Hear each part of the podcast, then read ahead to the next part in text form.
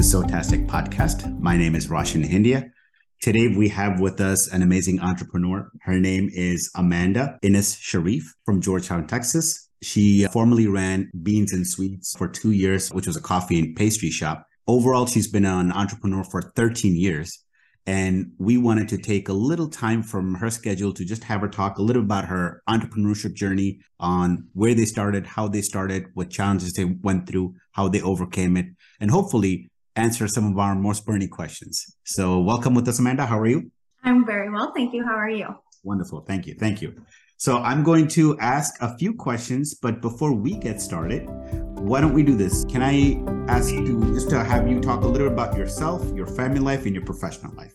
Well, my name is Amanda Innes Sharif, as you mentioned. I've been married to my wonderful husband for over sixteen years. We have two beautiful daughters. Luca is eleven and Cora is seven. I've spent most of my life in Illinois, and that's where I met you and Tiksha. After COVID hit and I had to close the business, my husband and I decided to move to Europe and lived in Luxembourg for two years. Okay. And we just recently moved back to the States. We're now living in Georgetown, Texas, which is just north of Austin. Happy to be back home and being able to see family again. Obviously, we met at your uh, amazing bakery, and it was definitely a conversation piece because it was definitely a hit when you were based locally with us. And we were just fascinated that you had made this coffee and pastry shop very successful. So what made you pursue business? What made you get started in the first place? My dad did own a business. He owned a farming business. So not in the sense that I owned a business. So I wouldn't say that I grew up always knowing that I wanted to be a business owner, because being a farmer is much different than being a small business owner.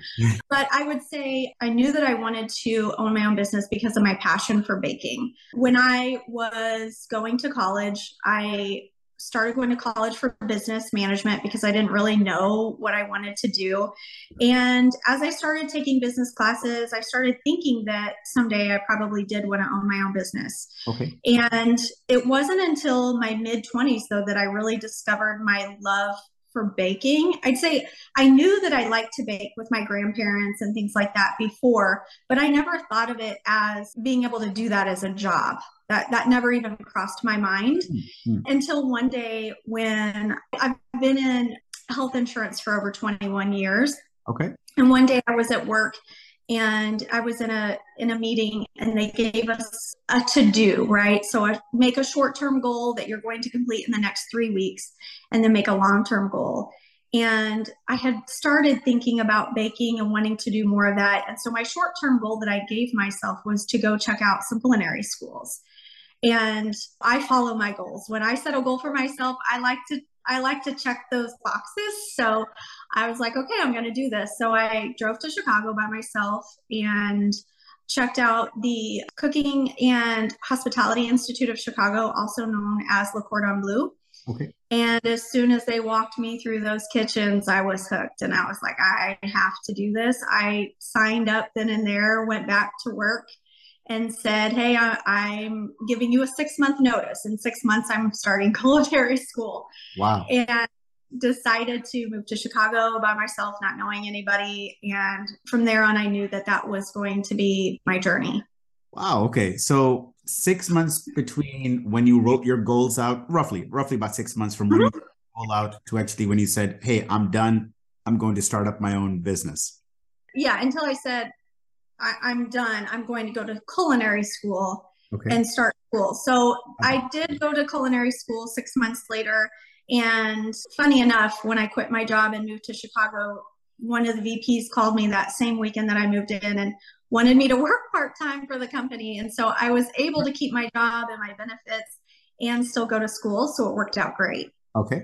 Help me understand. So a lot of people in your position, I would think, would go the quote unquote safe route, which is work for a bakery shop or work for a restaurant or work for a chef, right?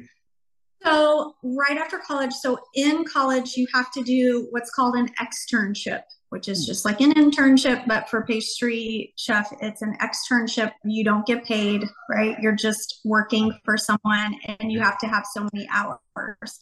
So I was working at this shop in Chicago called Vinny Patisserie uh, for a French pastry chef. And it was amazing. I loved it. I was working there a couple of days a week and on the weekends, and I was learning so much from Dimitri. And it really solidified that this is what I want to do with my life. Okay. But he offered me a job uh, at the end of my internship. And when I looked at how much that paid versus how much I was making at my health insurance job, I was like, uh, I can't do it. I can't pay my bills on that. So that's when I was really like, hey, if I want to have a future in this, I've got to work for myself. It's, okay. It's just not going to work any other way, because it's really difficult. The only way you're going to make money in that industry is if you become a head chef at, you know, a really famous restaurant, or open your own restaurant. And let's face it, that works out for very few people. Mm-hmm. When you decided to start up your own business, what were some of your hesitations, some of your concerns? So I would say my fear was in losing all of my money and not being able to support my kids. Mm. When I finished culinary school, I wasn't married yet, and I didn't have kids. My husband and I were dating, but we weren't married yet, and we didn't have any kids. And I was still supporting myself and didn't want to rely on this person that I was going to marry, right? That's not how you want to jump into a marriage. Like, hey, I need you to support me while I live out my dreams. So I still wanted to make money and be able to, you know, take care of myself, support myself. And I was afraid of losing that, right? I was afraid of starting a business and it failing. I wasn't really afraid of failure for myself, because I know that businesses fail all the time, right? It was more so in not being able to pay the bills. It, it was just from a money perspective, and not, not necessarily like a status, right? Like, oh, you failed. So I decided to start doing it out of my house, which is what a lot of bakers do these days. Okay. And so I started a business called Tarte Patisserie, and I was just baking out of my house and not charging enough money, but that was fine, right? Because I was getting experience. I was getting practice. I was doing things for people that I knew, people, mostly people at work in Chicago. And it was giving me all of the experience and life lessons that I needed before I started a business. It, it allowed me to see that I could turn it into a business, that it was successful enough, that I was getting enough support and business from people that I can turn it into a real live brick and mortar. So there's there's two chains of thought that I've usually seen business owners, right? One is, hey, I'm going to quit everything, burn all my bridges, and I'm going to not work. I'm going to focus strictly on this business. When you started out of your home, the other chain of thought is, hey, let me do something for plan A while uh, to pay bills, to pay, uh, you know, day-to-day expenses while I work my plan B business, right? Right. Which bucket did you fall in when you started the business in the first place? Yeah. So that's exactly what I was doing. I was, let me have my day job and I'll do this on the side to start this business, start mm-hmm. saving money. Every dime that I made either went back into my little side business or saving mm-hmm. for a future business. You know, that's exactly it. I was baking at night until, you know, midnight, one o'clock in the morning. Okay. And by the time I had kids, that became exhausting, right? We were living in Naperville. We were, you know, we had a kid that was in daycare. We had a kid that was in Uh, elementary school. And so kids are exhausting. So I'm working a full-time job, eight, nine, ten hours a day. I was in management. So I was working a lot of, you know, it wasn't just a forty hour work week. And then I was taking care of my kids. And then when they would go to bed, then I would bake. And so I finally, I had just turned, the day after I turned forty, I was on my way home from Chicago and I was thinking, I have a very strong faith in God. And I was on my way home and I was praying and at saying, you know, what do I do? Do I continue to do this? I've been doing this for thirteen years, hoping that this dream would come true. And it's getting to be very difficult. Do I continue down this route, or do I just stop the business altogether and just focus on this full-time job that I'm miserable at? Or do I go all in, right, and start this business? And lo and behold, that day when I got home, I had an email from someone who owned a cupcake shop in Naperville and was interested in leaving and wanted to know if I would like to buy her business. Okay. And that seemed like a sign mm. to me, that, a pretty clear sign. And so I started talking to her and I said, well, maybe, maybe I would like to. It took us nine months of negotiating and just kind of discussing what that would look like, what the buyout would look like, because I wasn't interested in buying her name or her recipes or anything like that. Mm. But at, at the end of nine months, we were able to come to an agreement. So for me, like you said, plan, plan B, right? Like you just kind of go all in. I did go all in. I quit my job and I, and I started this business. But for me, buying an existing shop mm. was amazing because I didn't have to do the build out, which was something that I had already always planned that I would have to do, which costs a lot of money. It takes a long time. You're working with architects and code planners and all those things. Mm. And I didn't have to do that. I literally signed papers one day and the next day I was open. The shop wow. was open. Okay. Yeah. So help me understand. I, I know there's a lot of entrepreneurs that struggle between planning everything beforehand and then starting the business versus mm-hmm. starting and figuring it out as they go along. So you had never run a store. Now you had an opportunity to talk to an existing business owner as they were essentially selling their business, right? Mm-hmm. Their, their space. So I'm sure there was a little bit of, you know, frequently asked questions that you went through with them. How do you gain customers? How do you uh, advertise? How do you um, take care of uh, keep, keeping things up to code? Well, that was one of the joys of buying an existing business. You have someone who's been in business for, I think she had been there for six years. Mm. So she knew the ins and outs of it. She could tell me all of the vendors that she used. She could tell me how to keep up to code, you know, for the, the city. Mm. How did she market her business? Did she give away a lot of product to try and get people in the door? Okay. And her husband actually stayed on also for a couple of months afterwards okay. to stay in the shop and help out just to make sure that I had enough support there. It was kind of like having a mentor mm. because she was more than happy to help me because she wanted to see me succeed. You know, she didn't want to just sell her business and get out. Mm. She wanted me to be as successful as she, as she was. Mm. So she was very open and honest with me and shared a lot of her experience, things that were difficult for her. Now, my business was a little bit different from hers. Like I said, I did when I bought the shop, I got all of her recipes and her name, but I changed all that because you know, I had spent the last thirteen years creating my own recipes yeah, and I wanted to do what I wanted. Yeah. yeah. So I, I redecorated and, you know, rebranded. And I think my biggest lesson learned from there was they didn't want people to know that they were leaving. So yeah. Yeah. they came to work one day and then put up a sign saying that they were going to be closed the next day for maintenance. Hmm. And that was actually the day that they sold.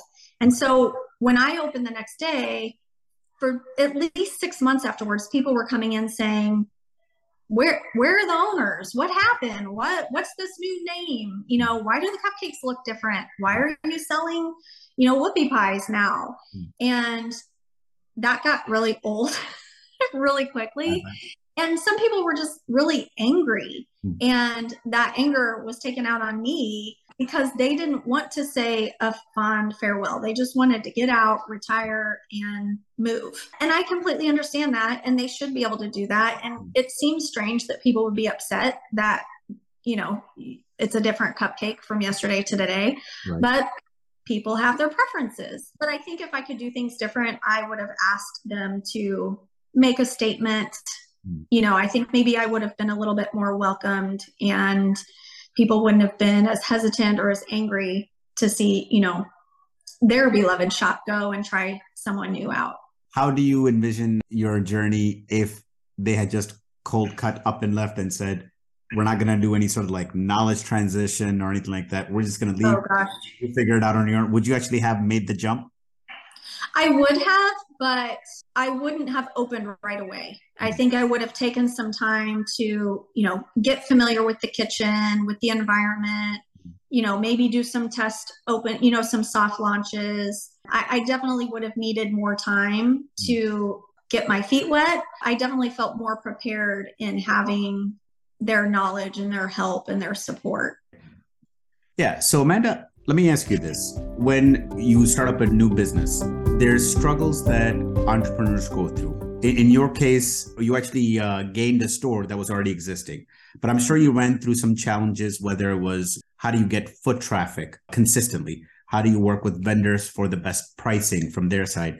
What were some of the struggles that you went through that you had to overcome? Yeah, there are a lot of struggles when you open a new business, and I don't know that it ever completely goes away, but I think just the newness of it, right? Like, you know, you have to pay taxes, but I swear it feels like you're paying taxes every time you turn around, turn around, you know, food and beverage taxes and state taxes and all of that.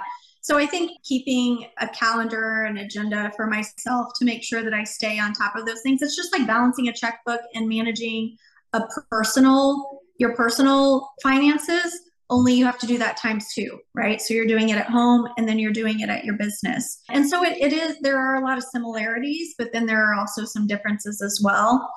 Vendors, for a small business, you don't have a lot of leverage in changing the amounts, you know, that you pay to your vendors. Mm-hmm. So you just shop around. You have to shop around, I would say, about every six months. It's smart to do that every six months okay. to see who is offering the best prices on the items that you're purchasing on a regular basis. Mm-hmm. Yeah, foot traffic is huge, right? And I'm not sure I ever fully overcame that.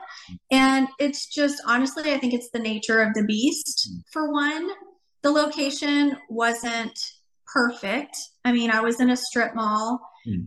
and there's not a lot of foot traffic over there. So you have to try to do things to bring foot traffic in. So I would do, I posted every single day. I got really good at social media, which was not something I was real familiar with okay. uh, before that. And I would do giveaways. A friend of mine owned a flower business. Okay. And balloon business. And she and I became friends just from her coming into the shop. Yeah, natural. And yeah. And we did a lot of parties and mm. events together. Mm. And we didn't make a ton of money off of it, but it helped bring traffic in and gain new customers. Mm. I would also go out to events that the city was putting on. So downtown Naperville would do things like All Hallows Eve. And I would work with them to be their vendor and to sell my goods out there. I did negotiate with them down on a tent so that I could make a little bit of money off of that. But it wasn't, I wasn't really in those things for the money. It was to get my name out there and try to build more clientele. Okay. I would say, I think the hardest thing, I was making pastries from scratch every morning. Mm. And because I am very passionate about the product that I put out. You know, I threw things away that I didn't sell that night. And so the hardest part is knowing how much to make. If by the end of the night, I'm throwing things away, it broke my heart to throw those things away, right? I worked so hard on it and that's money out the door. But then on the flip side, if I would sell out early, I would think, oh shoot, I should have made more. you know, yeah. It's kind of a, a catch twenty-two or a, a double-edged sword, so to speak. Mm. I'm not sure that you ever really learn that perfectly mm. because things change every day. The same people aren't going to come in every day. But I would say that was one of those things that I really struggled with, the difficulty of knowing how much to make. I'm sure that you had your busy days versus busy busy seasons, right? That creates a little bit of predictability, but it's crazy to realize that. It, it's hard, especially because it, that's money out the door, right? It feels like, oh, I worked so hard for that. And then it's not just money, it's your time out the door that you've wasted. It's, oh, I hate to throw things away when there's starving people out there. But those are things that would cross my mind every single day. How did you know what type of customers to focus on? There's obviously businesses that you can go after. There's individuals. How did you strike a balance? Because you mentioned a little bit of going uh, to certain events and just getting your name out there. So it wasn't for profitability. But then how did you understand your market to focus on? You always have in mind what you think you're going to do, right? And you think that your business, this is why it's going to work and this is why it's going to be successful. But you have to listen to your customers, right? You have to follow the trends, listen to what they're saying, and not necessarily what they're saying, but what they're telling you and what they're buying and what they're not buying. So I learned very early on that it was the moms who are planning these parties, who are working on the P T O at all of the schools, who are telling, you know, their other mom friends to go to Beans and Sweets. And so I just kind of, I really paid attention. I I mentioned that I've been in health insurance for twenty-one years. Mm. And for a lot of that, I was in data reporting and analytics. And so I love data. I'm a data nerd. I love numbers. Nice. I love analysis. So I wasn't just the person who wanted to come in and bake every day. Yes, I love that. Yes, baking was my passion. But I also loved to go home and look at my numbers. And at the end of every month, study the analyses and the trends and changes. That's how I would decide how I needed to change things, right? So my menu changed every week and I would base it off of analysis from previous month. Wow. So I really used data to my benefit. Nice. You mentioned marketing yourself on social media. Did you find that marketing yourself on one social media versus another, or getting your name out there on Google search results? How did you find that journey? Difficult. I am not, I'm not a huge fan of social media. It's okay. You know, I, I like to keep up with my friends and spend a few minutes on there, but it was very difficult to kind of learn the trends and when to post and how to post and what I should be posting. But yes, Instagram was definitely where I had my most followers and where people were the most active. So that is mostly where I would share, like if I was doing giveaways or just quick little videos, but I would post every single day what our menu was. I would try to do a little video or some pictures of something new that we were doing. And that did help, because if I didn't do that, my customers knew, and I would, the phone would ring off the hook all day long, just calling to see what you have today. And it was like, oh, I've got to get my post out there because you know, that takes up so much time answering that phone. A lot of business owners find ways to keep themselves motivated through the struggles and challenges, whether that be talking to other business owners, whether that's listening to podcasts that help them get positive again. How did you stay positive during the times when you knew business wasn't going according to your wishes? I prayed, I prayed a lot. I... I did talk to people. I would listen to podcasts. I would listen to music, music that was uplifting, um, that kind of helped. Yeah, inspiring. I would reread a book, a business book. There were, I read a lot of business books, and I would just think, maybe there's something I've missed, right? Or maybe I just need to hear something today, or maybe I just need a sign. I would talk to my friends, right? My friends were very uplifting and supportive. My family was very supportive. So I think you have to keep yourself grounded. It's so easy to get caught up in, oh, I had a bad day today. Maybe I, maybe I shouldn't have opened my business, right? Just because you have one bad day, or yeah. because somebody makes a negative comment, mm-hmm. but you can't let those things get you down, because, you know, I mentioned early on that my dad was a farmer, mm-hmm. and one of the things I learned from my dad was you have really good years, you have really bad years, and you just have to learn to plan, you know, appreciate the good years. And for me, it was appreciate the good days, the good hours, and plan for the bad years or the bad days, right? And just because you have one bad day, hey, it, it's not the end of the world. Tomorrow's a new day. And I would just try to go home, kind of brush it off, and and know that tomorrow was a new day.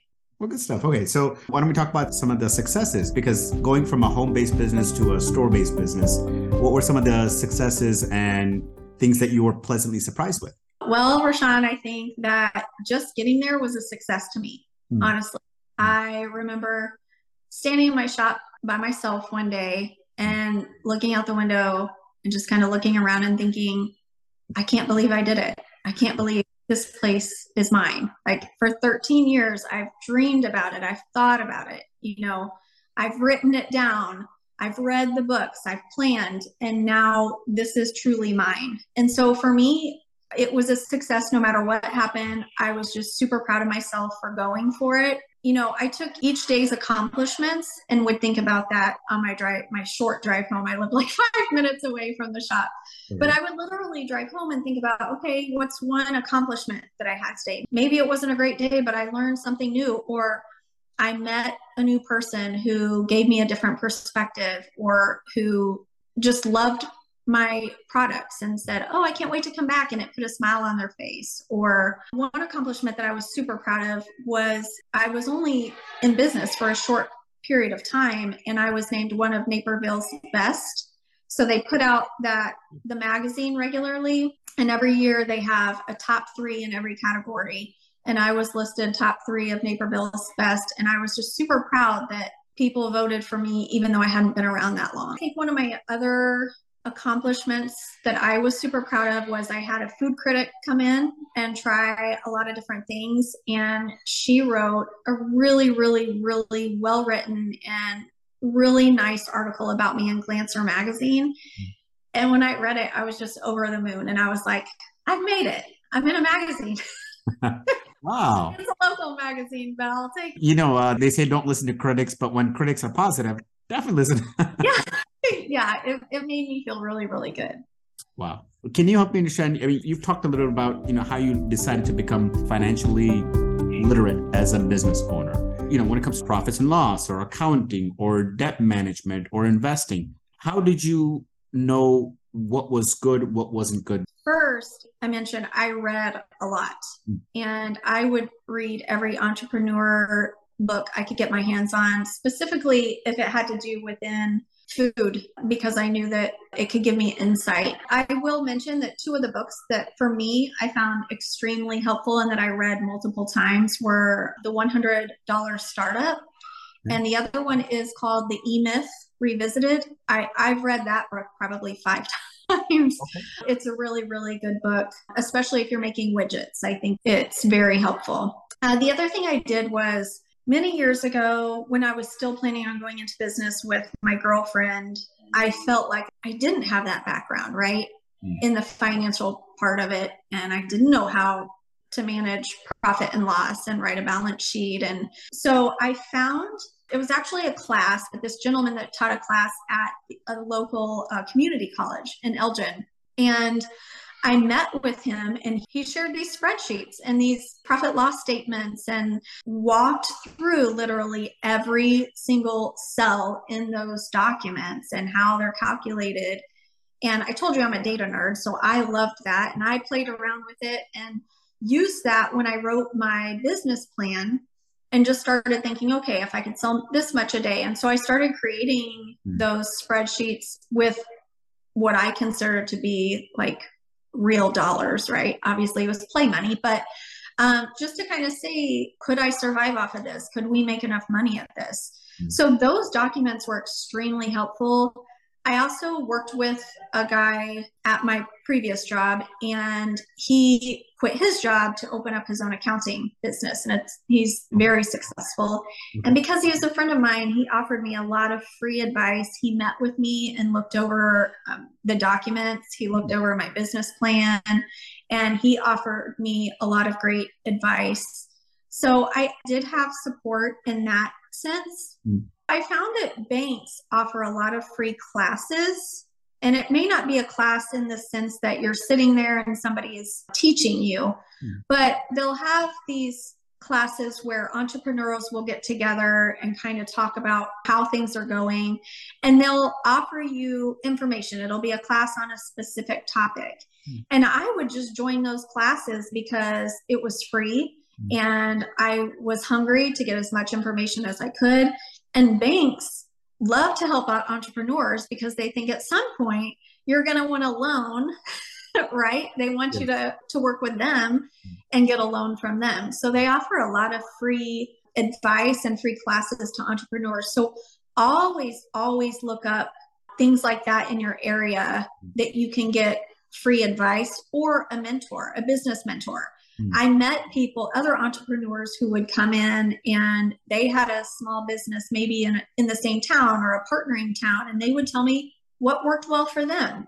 Sometimes we would partner together on events or just share things that we've learned or information. So there's a ton of resources out there and tons of people who want to see you succeed, even though you don't think that.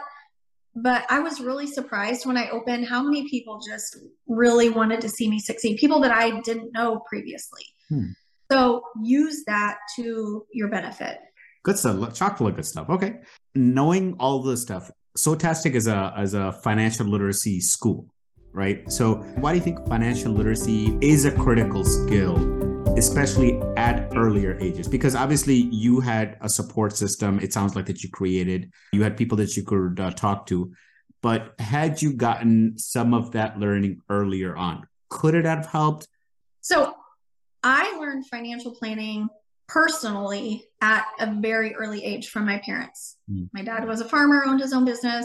My mom worked for the same company for over thirty years.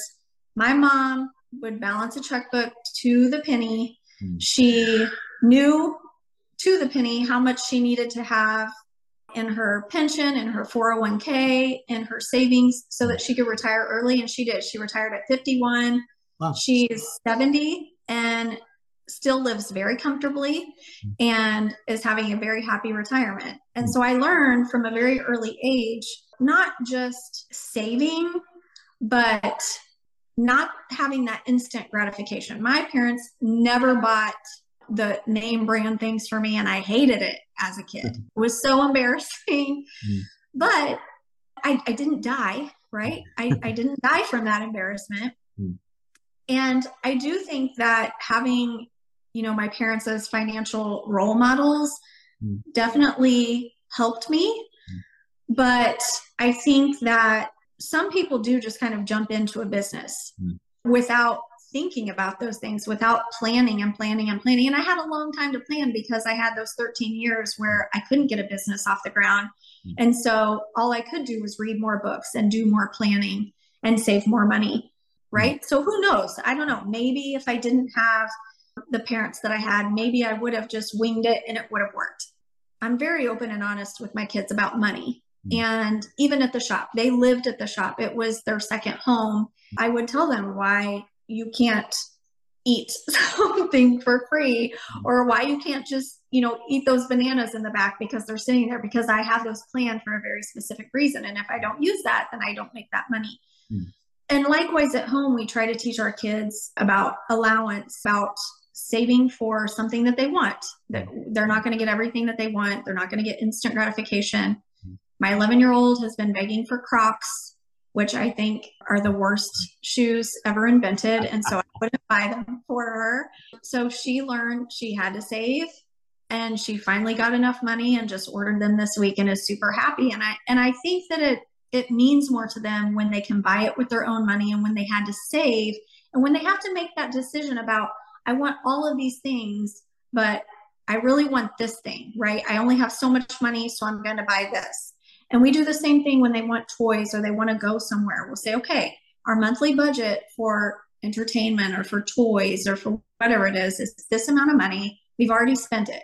So next month, let's prioritize what you want. Let's prioritize those things to see what we're going to spend that money on.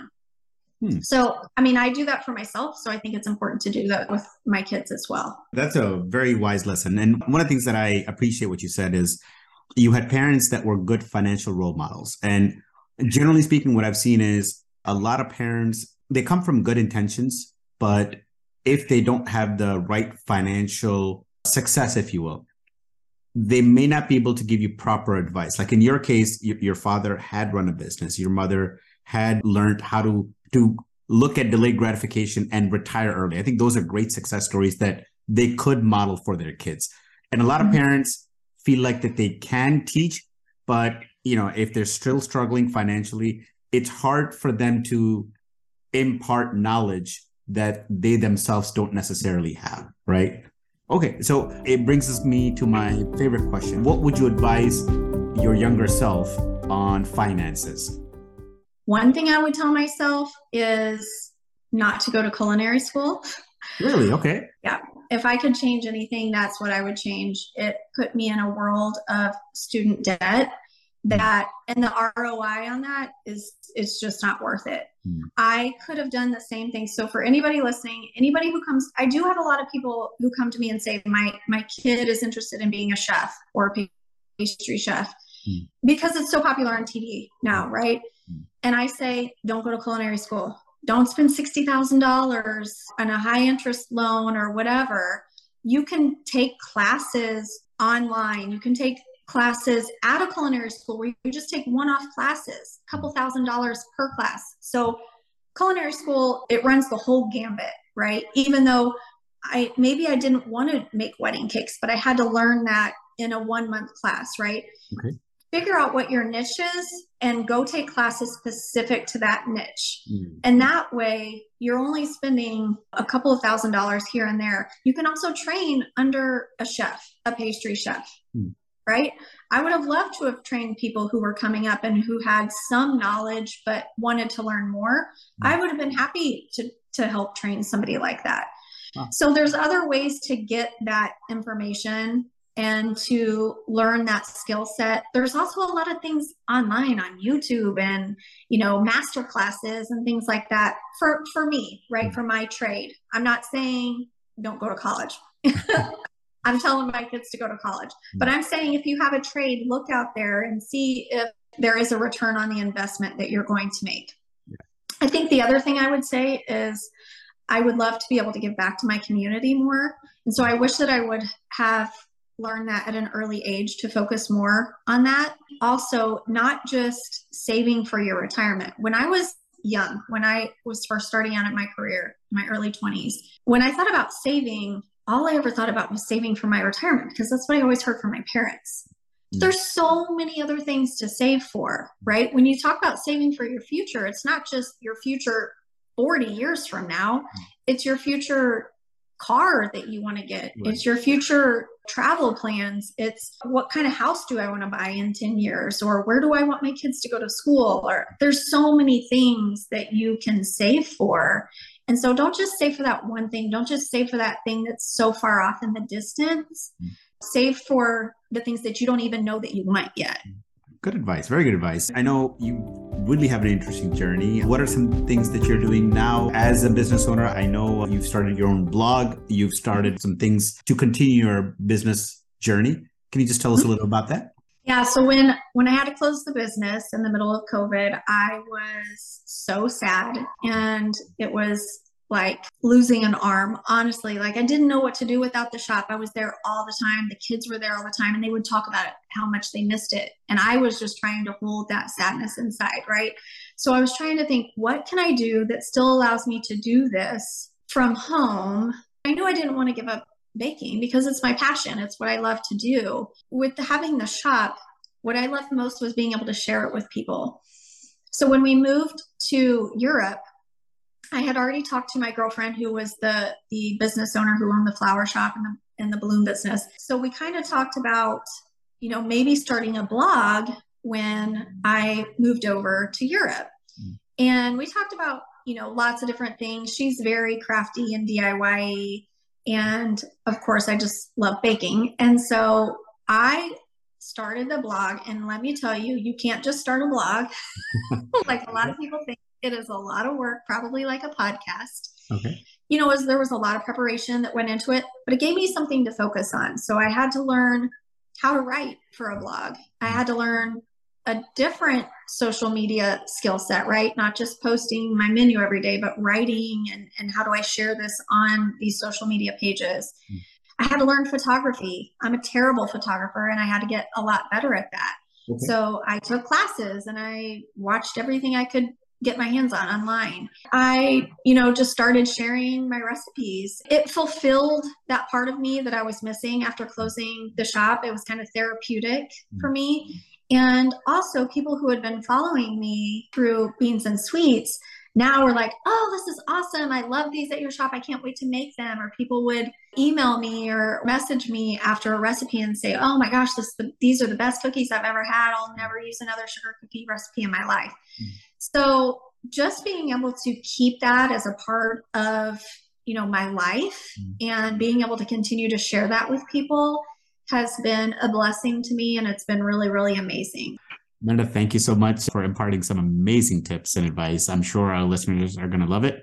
And I appreciate your time and your thoughts. Thank you. Thank you for having me. Thank you again.